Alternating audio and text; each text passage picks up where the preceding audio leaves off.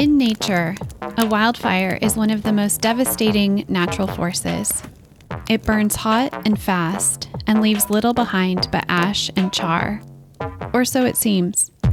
Very soon after the fire passes through the forest, life returns. Shrubs and weeds that clog the forest floor have burned away, leaving space for new trees, grasses, and flowers to emerge and flourish. Habitats are created, bringing new insects, birds, reptiles, and mammals. A cancer diagnosis can feel like a wildfire, our bodies becoming this new, fire clarified landscape. For some, cancer changes utterly everything. For others, cancer brings greater clarity and purpose. And some of us are still searching for what life after a cancer diagnosis will look like. Welcome to The Burn. We are exploring stories of life and transformation following a breast cancer diagnosis. I'm April Stearns, the founder and editor of Wildfire Magazine and the host of this podcast. Today, we're going to hear a piece about advocating for change and how using a personal story to illustrate a cause can really motivate others to see the need. On this podcast, in the Wildfire Magazine, in wildfire workshops, basically everywhere, I talk about the important role writing can play in healing. Writing our stories allows us to step beside the trauma and take on the role of observer or narrator. This helps us rewire our experience. We get to own the story in a new way and even write a new ending. But there is another aspect to the healing that telling our stories can have. It is when we find our voice and use that voice to motivate change in a system that is broken. And we use our stories, our own vulnerability to build bridges, to build empathy, to put a human face behind statistics. And that is exactly what my guest today has done. My guest today is Ricki Fairley. Ricki's personal purpose, passion, mission, ministry, and blessing is to bring focus, attention, research, science, and action to eradicating Black breast cancer and supporting and coaching what she calls her breasties through their breast cancer experience. Ricki is an award winning seasoned marketing veteran that has transformed her strategic acumen into breast cancer advocacy. She was diagnosed at 55 with stage 3A triple negative breast cancer and now serves on the board of the Triple Negative Breast Cancer Foundation as well as the Center for Healthcare Innovation. She is a graduate of Dartmouth College and holds an MBA from Kellogg Graduate School of Management at Northwestern University. And last, but certainly not least, Ricki is the CEO and co founder of Touch, the Black Breast Cancer Alliance. Welcome to the burn, Ricki. Thank you for having me. So excited to be here. I love wildfires so much. It's so beautiful. Thanks. Thank you so much. I'm really excited you're here too. So let me tell everyone you are reading a piece that you wrote for our body issue earlier this year, 2022 body issue called When We Trial a Movement to Advance Breast Cancer Science for Black Women. And after you read, we will chat. Those of you listening, stay tuned to the end for a writing prompt inspired by today's discussion. All right, Ricki, I'll let you take it away. Thank you so much. Okay, my piece is called, you just said it, when we trial a movement to advance breast cancer science for Black women. After a double mastectomy, six rounds of standard of care chemotherapy, six weeks of radiation and reconstruction, I was told I was cancer free. Almost exactly a year to the date of my initial diagnosis, a PET scan showed that my breast cancer had come back on my chest wall. My doctor told me that I was now metastatic and to get my affairs in order. I had two years to live at most. This doctor had only seen two triple negative breast cancer patients before me. Both died within nine months. TNBC is an incredibly aggressive breast cancer subtype with a very high mortality rate, few treatment options, and no drugs to prevent recurrence. Her minimal experience with triple negative breast cancer and lack of knowledge of black breast cancer led her to believe that there were no treatment options left for me but I wasn't ready to die. My youngest daughter was still in college.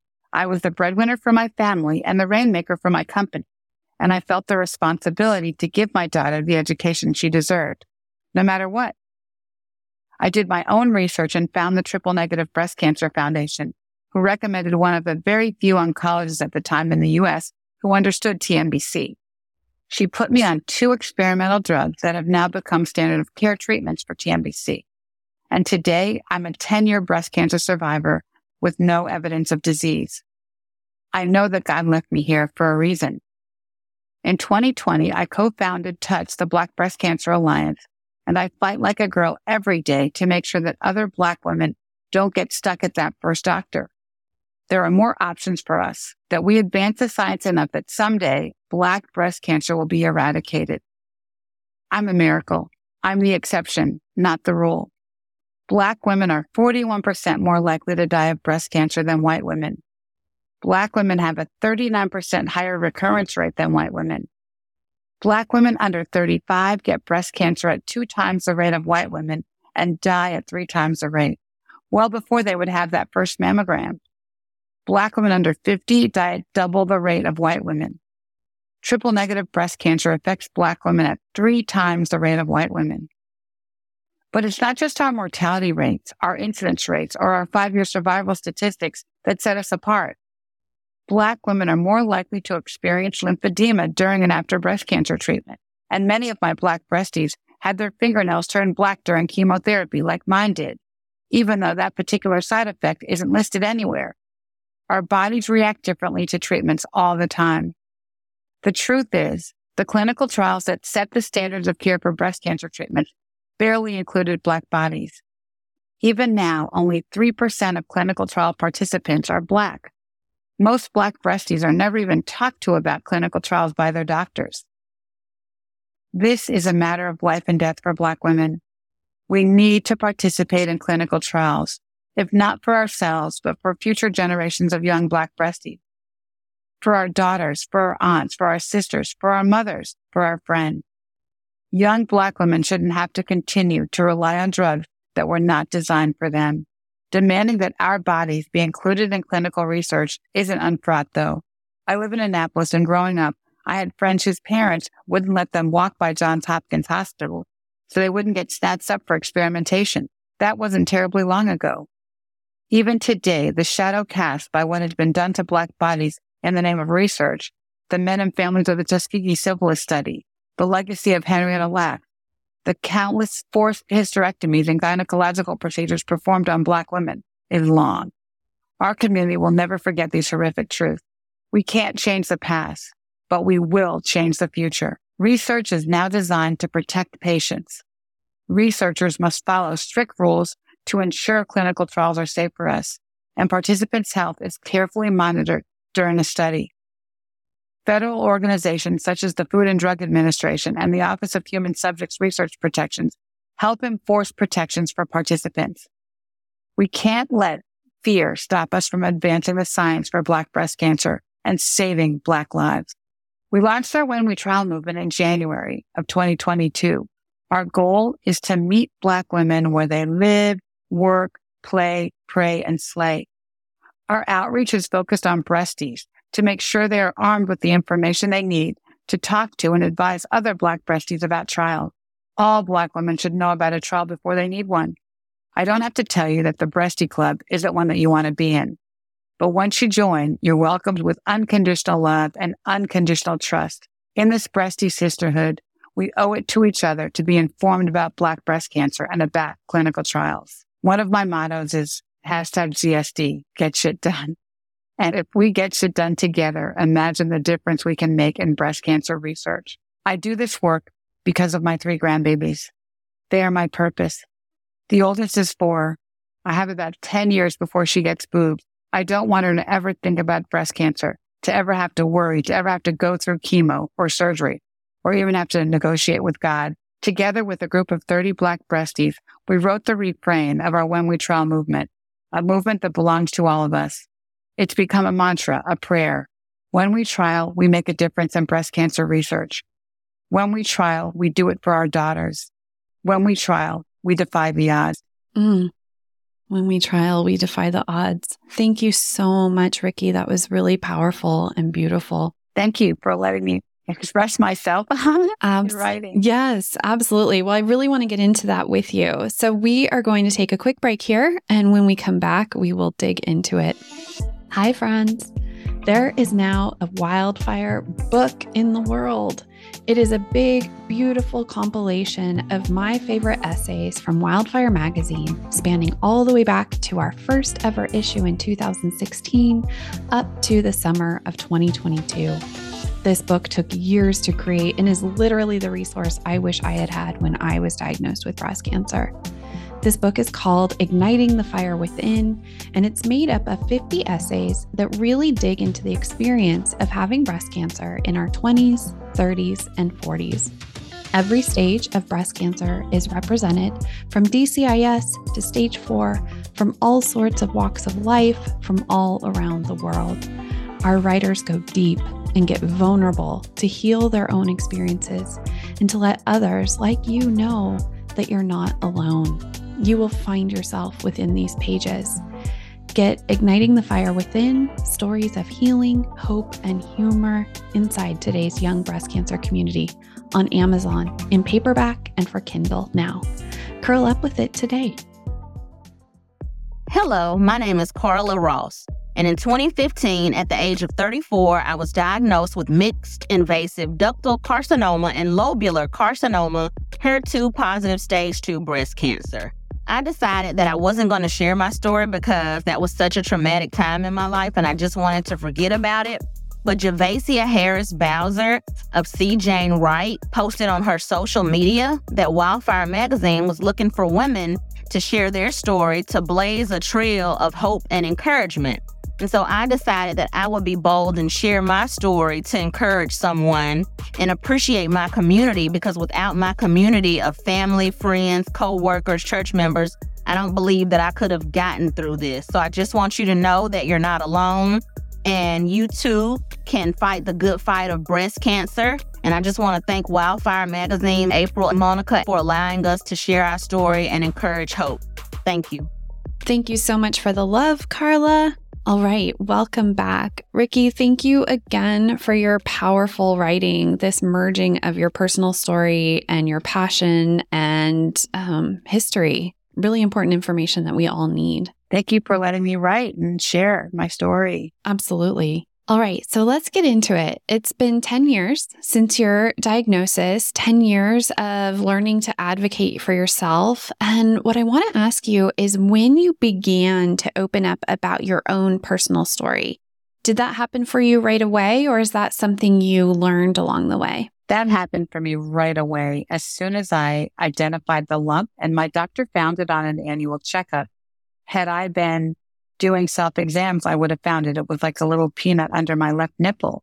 But as soon as I found it, I made everybody I know touch it. Anybody I encountered, my family, my friends, my work colleagues, I made everybody feel it because I wanted them to know what cancer felt like in case they ever encountered it with their family members or with themselves. And so I was out there anywhere talking to anybody, strangers saying, feel my lump. So you know what cancer feels like. Uh, that is so valuable. You know, I'm just, this wasn't one of my questions I was planning to ask you, but it's so interesting this idea of what that lump actually feels like. You know, we're trained or we learn to do self breast exams, but, you know, I don't think any of us really know what we're trying to feel for until it's there. We finally feel it. So I love that you are educating, using your own body as an education tool. So the second part of that is the melding in of your passion, your purpose, and and the work that you do with touch. Will you tell us a little bit about touch? And then also, again, I guess the same question has it always included your personal narrative, or was there a time when you kind of, um, and I guess I'll, I'll say, I'll like dial this way back. I know with wildfire for a long time, I didn't want to be I didn't want it to be about me. I wanted it to be about the work, you know, and about everyone else's stories. And so it took me some time to fold my own story into the advocacy that I was doing behind wildfire. So tell us a little about touch and then tell us like if if your personal story has always been sewn into that work. So I really founded touch to focus on black women and, you know, we have so many advocacy groups in our breast cancer space doing really, really great work. But I didn't feel like enough attention was given to Black breast cancer. And when I started looking at the data And, and the first actual national study came out in about 2017, 2018 that identified that triple negative was really affecting black women in big numbers, that we were getting it at three times the rate. I said, why is that? You know, and then I started digging into the clinical trials for the drugs that we have as standard of care. And I found that guess what? There were no black women in the trials. And then all the data started to come out about, you know, we have a 41% higher mortality rate and a 39% higher recurrence rate and we get it younger. And I, a couple of years ago, I put all that data together in like what I would write like as a marketing PowerPoint, right? And when I put it together and started to present it to people, to pharma companies and different advocacy people, they're like, wow, no one had really painted the picture for black, of black women and how it was affecting us. And so they were looking at random facts, but no one kind of looked at the, the big picture of like, oh my gosh, what is going on here? And so that's why I started Touch because I wanted to figure out how we could change the game on the science. We need better science. We need better drugs. The drugs aren't working for us. And clearly my personal connection is that, that, um, I should be dead. My doctor gave me two years to live. I was with, I, I almost, I watched a friend die last night who had what I had at about the same age, actually a little younger. And I didn't die. I got these experimental drugs because I advocated for myself. I found another doctor. I fought for myself and I got better drugs and they, and they made me better. And so I said, everybody needs to do this. So I need to teach women how to do that. You know, sh- no one should be in a situation where your doctor says, I have nothing for you. You have, to, you have to get your, your, get your affairs in order. That should not happen. And so I, I felt this need to change how we think about it and how we black women know about it and what, what they know about our disease and how they have to stand up for themselves and fight for themselves to get the care they deserve. Mm-hmm. Oh, so much good information in there. So I want to ask your advice for people who are listening. Um, two things. One thing is if you have advice for how to get that second opinion, and I don't necessarily mean literally how to find the second opinion. I mean emotionally, how to feel empowered to get the second opinion. And then, secondly, any information you can give on how to find those trials, how to get that information. Well, who wants to die? Right. So, who wants to be told you're going to die? Right. And I think we have this whole, you know, fight like a girl and fight, fight, fight. And, and, and you have to sort of have that inner strength to want to fight, to want to live. And it's not hard to find. I mean, I think who wants to die? So I think you have to take that energy, that spirit you have to live and say, okay, well, I've got to fight for myself by any means necessary. So what does that mean? That means going to Dr. Google and finding something. It means going to support groups and finding something or finding out information or asking doctors that you can find. But I think you have to sort of have this. It's really just your will to live, your will to want to live that kind of inspires you to find other solutions. And you know, this breasty thing is something that it's really hard to describe, right? It's a sisterhood that just connects us all. But we all have this fire in us. Even our metastatic sisters, we have this fire in us that we're going to beat this thing. We're going to fix it. We're going to get rid of it. We're going to do whatever it takes to, to make it go away. And that fire is what inspires us to do the work that we have to do to get the information we need to get the right doctors and the right care. And I think if you don't have that, I don't even know where that would come from, why you wouldn't have it, because you want to live. Who wants to die? And, or, and who wants to be told you're going to die? Right? Mm-hmm. Absolutely. So when we built When We Trial, you know, we had, there's just one source of clinical trials called clinicaltrials.gov. And it's, it's really the sort of national website to find trials, but it's trials from everywhere, all over the world. And going to that website is like going into hell with your hands tied behind your back, blindfold. It's so hard to navigate and so cra- crazy. So we tried to make it easy for breasties. So on our whenwetrial.org, we have, actually have a page where we have portals into specifically into breast cancer trials. So we have a partnership with breastcancertrials.org with the MBC Alliance for metastatic trials and with the Triple Negative Breast Cancer Foundation. They have a, you know, portal where you can find metastatic trials and trials for early stage. So we try to take people into portals where they can only find trials about, you know, breast cancer trials. And not all of them are drug specific. Some of them are behavioral. Like I'm in a trial right now to, to evaluate the impact of stress on survivorship. So we try to make it easy and, and everything is right on our website, whenwetrial.org. Oh, I love that. We'll definitely link to that. And I'll just say from my own personal experience, I participated in a trial from UC San Diego on long term fertility effects after breast cancer mm. treatment. And it did feel really good to be contributing to that body of knowledge so that maybe someone else's experience of breast cancer could be better. So I personally really appreciate what you're doing. Even if someone feels like those trials aren't necessarily going to change their own outcome, it's really important that we build up this knowledge. Yeah, you know, we also partner with the Wisdom Study, and um, they're doing incredible work. But they basically, it's a trial for all women who haven't had breast cancer, who hopefully will never get it, to minimize your risks or understand your risk of getting breast cancer. It's a great trial, wisdomstudy.org. And everybody should participate in that trial. Oh, that's great to know. I didn't know about that one. Thank you for that. We'll link yeah. to that as well. Mm-hmm. Yeah. So our time is starting to draw to a close, but I want to ask you I love asking other entrepreneurs this, other people who are founding businesses and foundations that are changing the landscape of breast cancer. I love to ask them their advice for the next person who wants to start some kind of an organization or movement or resource that can help others, you know, our breasties in this environment. Do you have any advice now looking back on starting all of this? And I know it's a labor of love and probably a lot of blood, sweat, and tears for you. That's what wildfire is for me. But I wonder if you have any advice or maybe the advice you'd give to to Ricki back then. So, you know, I've always been an entrepreneur. Isn't that crazy? Even when I worked in corporate America, I worked at Coke, I worked in big companies.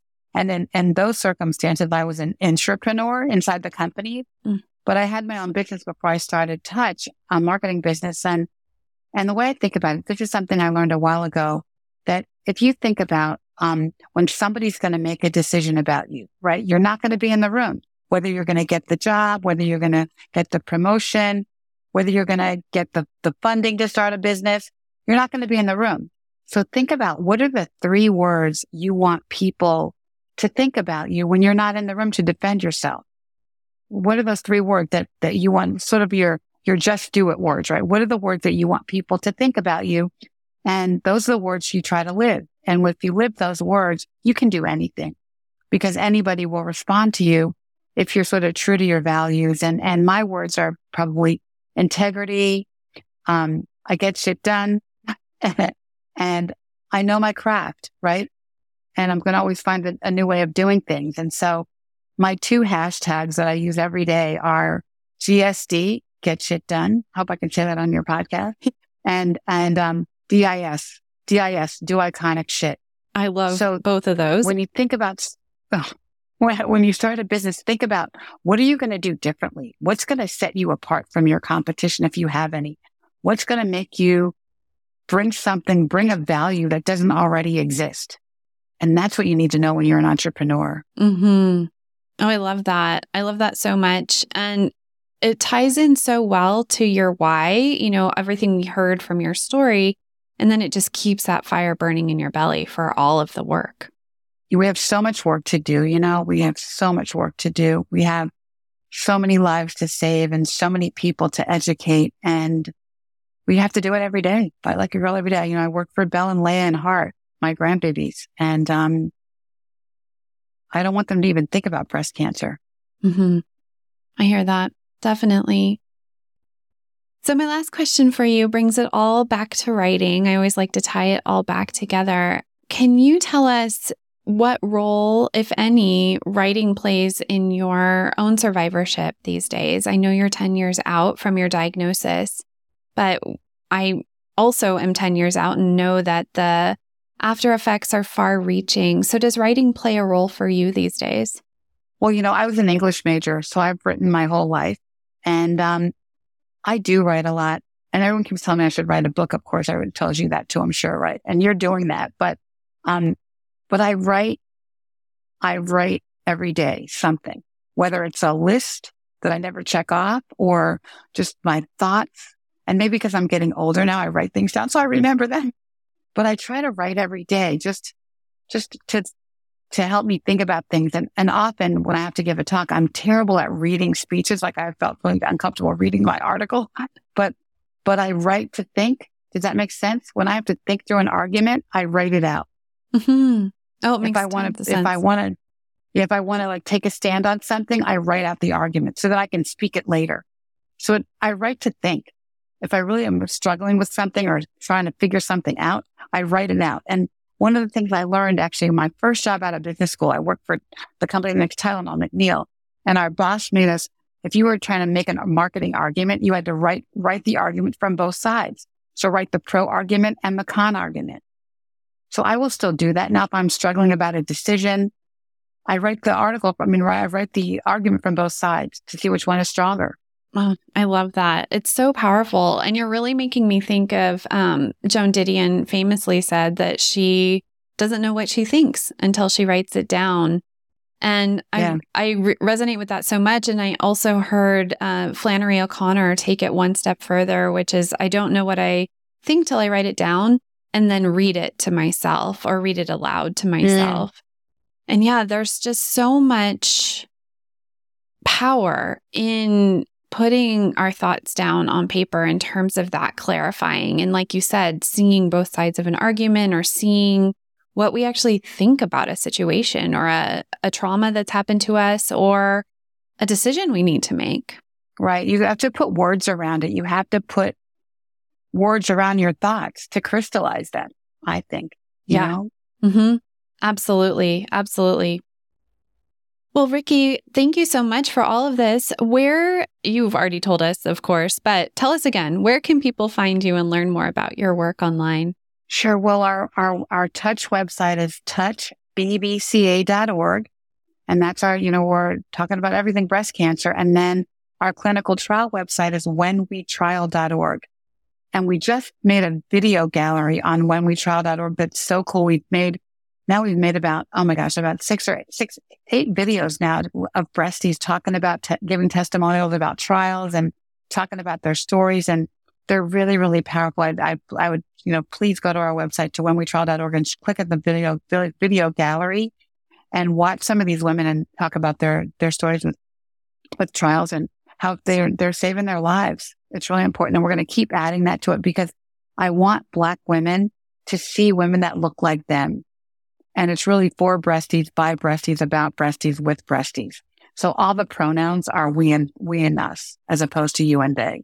Mm. So we really thought about every word on the website to make sure that people feel embraced and, and loved on in this process. Well, you just gave me goosebumps. So thank you so much for that. And I will definitely be checking out those videos. I just think it's so powerful when we use our own stories to express how um, how powerful something is or to motivate someone else to make change. So I think it's really smart of you guys to bring in those videos and personal stories. Thanks so much. Thanks so much for all you do for us.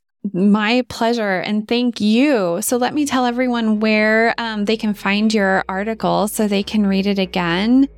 Today's guest was Ricki Fairley, and her piece was called When We Trial A Movement to Advance Breast Cancer Science for Black Women. And you all will find that in the June July 2022 issue of Wildfire Magazine called Body. Thank you again so much, Ricki. I'm April Stearns, and you've been listening to The Burn. The Burn's a production of Wildfire Magazine, where we share breast cancer stories from young women like you've never read or heard before. We also strive to inspire you to write your story like you've never written it before. Stay to the end for a writing prompt inspired by today's episode. Our producer is Bill Smith of Shoe Production, and our production assistant is Monica Haro. Want more on the life changing transformation to be had from telling your breast cancer stories? Be sure to visit wildfirecommunity.org to find a copy of the issue shared in today's episode, to find our now 39 issues in the Wildfire archives, and to take a writing workshop with me. There is no place on the planet like a wildfire writing workshop, and I want you to experience it for yourself. Discover how to write your way back to yourself, write your way to reclaiming your body and your story, and don't forget to subscribe to The Burn and listen to it wherever you go. If you like what you hear, leave us a starred review to help others find their way to writing the stories that need to be told as well. All right, here is your writing prompt. As always, I want you to set your timer for eight minutes and plan to write without stopping or editing yourself. Lean into that magic of the timer. The prompt is if you had a magic wand to wave over cancer land or specifically over breast cancer land, what would you change? If you could wave a magic wand, what would you change in the breast cancer landscape? Write for eight minutes, write without stopping, see what needs to come out and where it will take you. And don't forget, there are more writing prompts to be had in the free download I put together for you. It's a printable journal to help you begin to tell your stories. Grab yours at wildfirecommunity.org slash the burn. Happy writing, thanks for listening. Until next time, take good care.